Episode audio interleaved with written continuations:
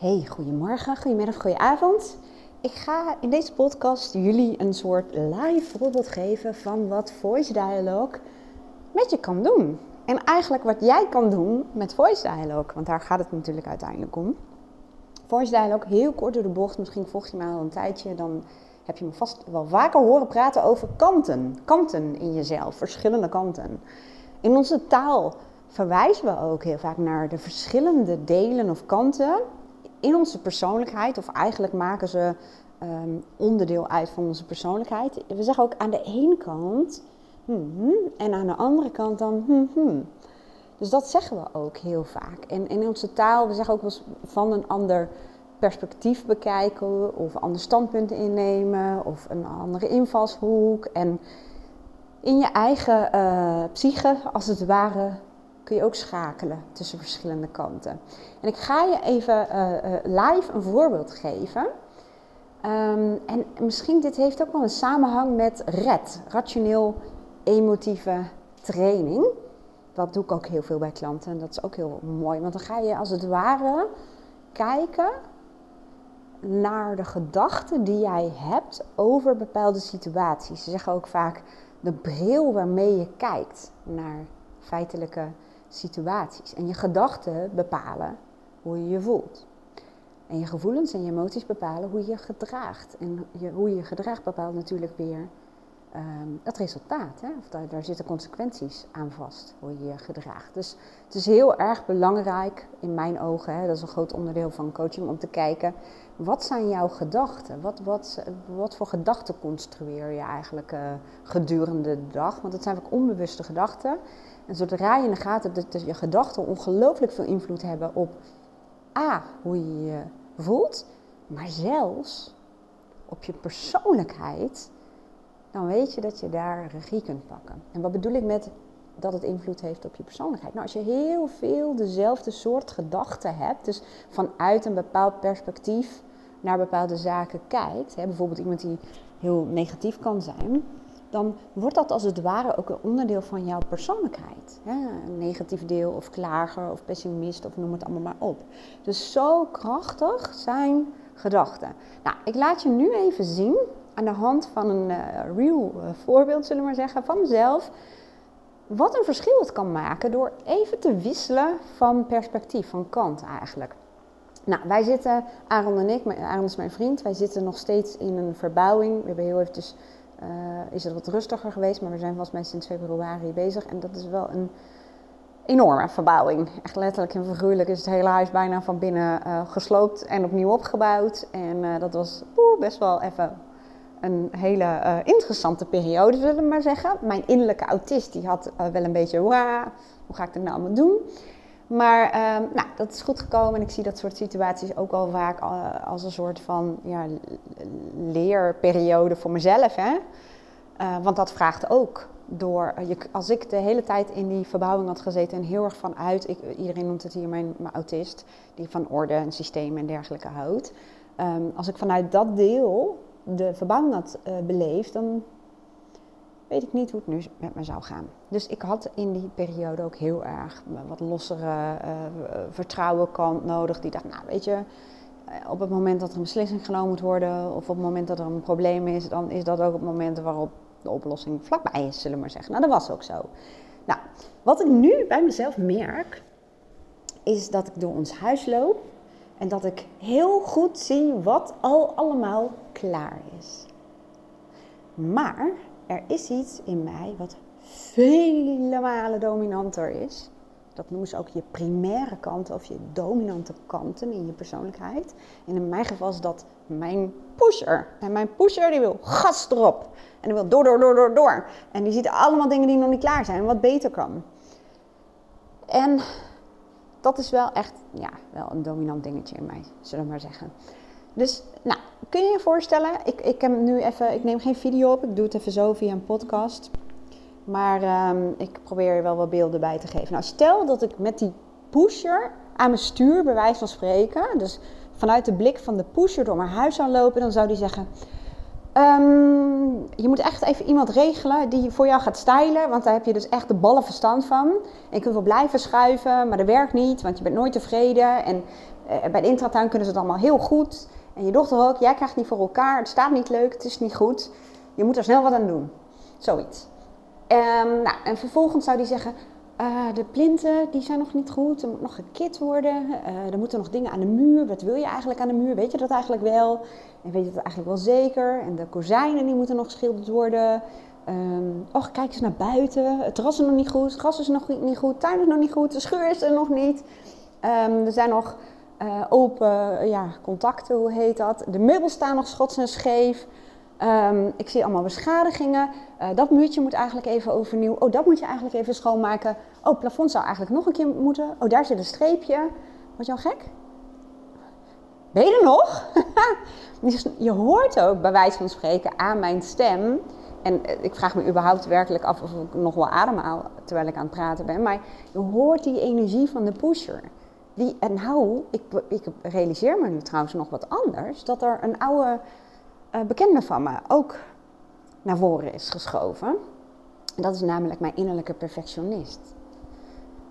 Want ik merk wel dat, dat zeg maar één keer in de maand komt hij sowieso iets meer naar voren dan normaal. Want eh, mijn, mijn perfectionist is eigenlijk als het ware weer uh, getransformeerd naar wat hij in essentie is als kwaliteit.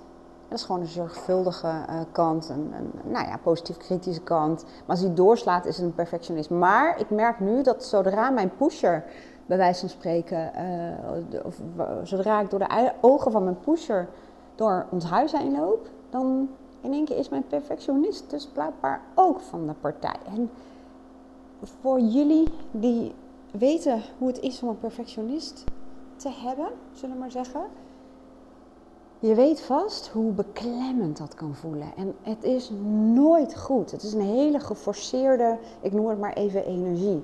Want als ik nu vanuit de ogen van mijn perfectionist naar het huis kijk, oh my god, het is net alsof ik een soort vergrootglas op heb, waarbij ik allerlei imperfecte dingen zie. Alle vlekjes, dingetjes, dingetjes die scheef zijn een kast die ik uh, een paar maanden geleden heb geschilderd, waar nu alweer uh, ja, dutjes in zitten. En die, eh, met perfectionist die moet dus ook nog heel gauw overnieuw. Maar perfectionist is ook zo'n kant die zoiets heeft als als je het nu registreert, moet je er eigenlijk nu wat aan doen. Of nou op korte termijn. Dus dan gaat het als op een soort van innerlijk to-do-listje. Hoor je, hoor je mijn, mijn hoe zeg je dat? Energie. Dat komt, dat komt ook. Elke kant heeft als het ware een soort eigen energie. En dit heeft een soort haastige, geforceerde energie. Nou, als ik nog even door het huis heen loop, dan word jij helemaal gek. Ik ook. Met, vanuit de blik van de uh, perfectionist en de pusher. Maar dit is het leuke. Je kunt letterlijk en figuurlijk eens even spelen door een andere bril op te gaan zetten. Nou, en ik ga even voor mezelf nu ook bepalen. Met welke bril zou ik eigenlijk door ons huis willen lopen? Eigenlijk is trouwens een heel interessant woord, maar daar ga ik het nu even niet over hebben. Even denken. Sowieso nodig ik vaak even mijn rustige en kalme kant uit. En door dat te doen, serieus, ik heb het natuurlijk al wel vaker gedaan, merk ik echt rust en kalmte in mezelf. En is het in één keer heel raar, maar ik voel in één keer mijn voeten die op de grond staan. Klinkt raar, maar zo werkt dat gewoon. Dus, en je hoort het waarschijnlijk ook wel in um, het, mijn praten. Ik denk dat het nu wat aangenamer is. En ik hoop net dat jij niet net een oortelefoontje in je oren had. Want dan denk ik dat je me zachter hebt gezet. Maar goed, anyway. Ik zit even te bedenken. Met welke kant? Nou, stel ik heb ook een kant in mij, een tevreden kant, of een levensgenieter, of een kant die heel erg waardering heeft voor wat er al is en heel erg dankbaar is. Nou, laat ik daar eens mee spelen. Nou, nu, nu neem bijvoorbeeld even een perspectief aan, of de bril op, hoe je het wil noemen, van mijn dankbare, waarderende kant. Nou, dan kijk ik even en dan zie ik inderdaad dat er een kastje die staat schots en scheef hier in de kamer. En ik voel mijn perfectionist die zegt, dat is dus een dressoir en daar hebben jullie de televisie op gezet en dat hoort helemaal niet. Jullie hebben een tv-kast uh, gekocht en die moet nog komen, dus eigenlijk is het niet goed nog. Dus die voel ik wel. Hè? Je ziet ook hoe lastig het kan zijn om je even los te maken van zo'n primaire dominante kant. Maar toch doe ik het. Dit is ook aan jou als je hiermee wil spelen.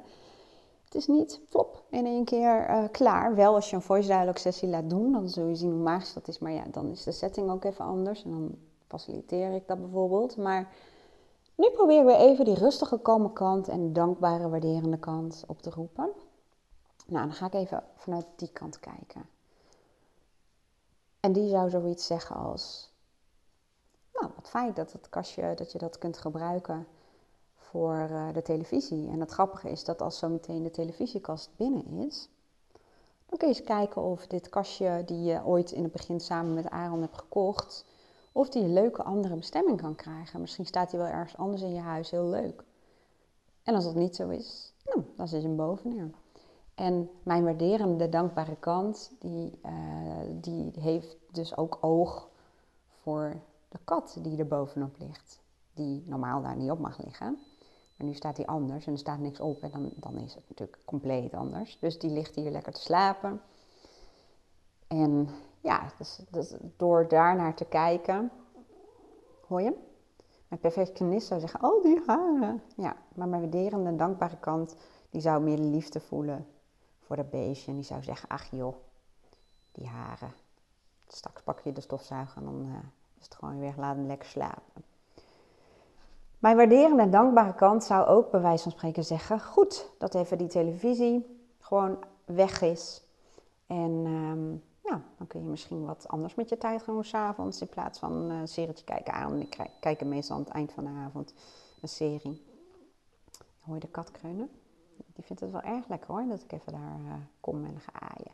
Nou, mijn waarderende en dankbare kant, die, die, die, die, heeft een heel andere bril. Dus dan, als ik daarmee kijk, en, nu is het lastig hoor, want ik, ik heb natuurlijk niet alleen maar die bril op van die waarderende en dankbare kant. Ik heb ook nog de bril op van een kant die een podcast voor jullie aan het maken is. Maar goed, doet er niet toe. Um, kun je nagaan hoe dat gaat als je dat uh, in het echt doet zonder dat je ook nog ergens anders mee bezig bent.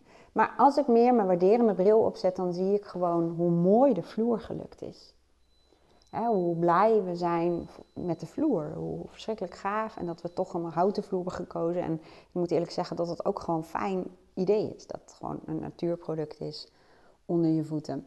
Nou, dan kijk ik naar de muren. Die zijn uh, allemaal helemaal opnieuw gestuukt. En uh, de kleur was ik een beetje bang voor of dat mooi was. Nou, dat is hartstikke mooi geworden. En mijn waardering aan de kant, die, die kijkt naar het plafond en een randje waar ik net zo over liep te miepen. En die zegt, ik zie het niet eens. Ik zie wel drie spinnenwebben, maar ach, boeien. Haal je straks wel weg. En zo niet, dan is het ook oké. En is misschien nog wel weer een andere kant dan alleen maar de waarderende kant. Nou, door dit te doen, je hoort al in mijn stem dat het veel rustiger is.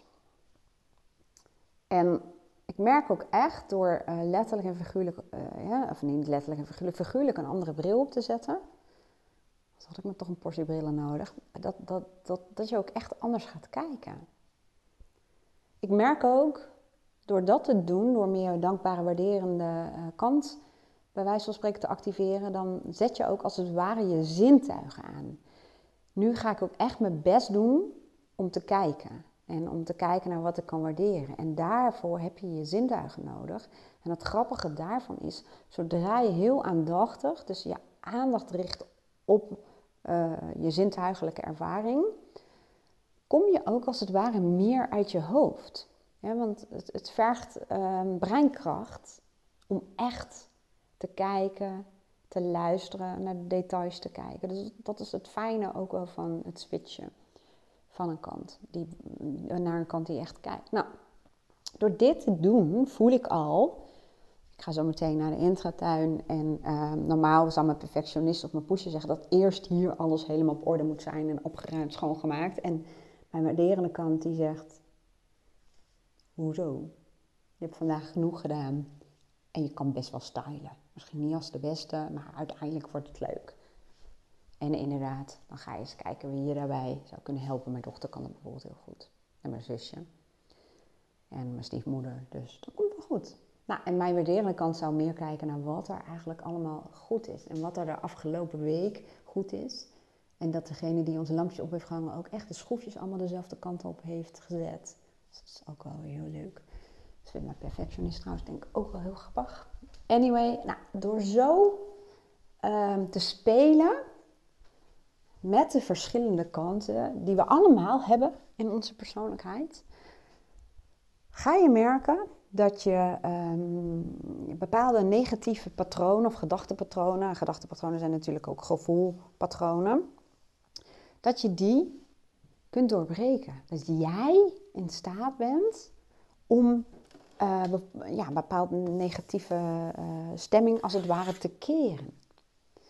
En dat vergt natuurlijk wel wat, maar ik vind voice dialogue vooral ja, als je een keertje een voice dialogue sessie hebt gehad en, of, of als je mijn programma hebt gedaan, dat je ook echt heel goed voelt en weet hoe zit dat nou eigenlijk, hoe voelt het nou eigenlijk, dan vind ik persoonlijk voice dialogue de meest laagdrempelige manier om uh, zelfs midden in een hele uh, emotionele of hectische periode um, ja, te switchen. Door, door patronen te doorbreken. Want RED, rationeel emotieve training, dat, ja, dat is toch best wel wat pittiger, merk ik bij de meeste klanten. Gewoon, het is gewoon, daar moet je echt over nadenken, daar moet je voor gaan zitten. En ja, je zou vragen stellen en uh, dat, dat vergt wel ook wat helderheid. Of laat ik het zo zeggen, daar heb je wel wat helderheid voor nodig. En vaak ook energie.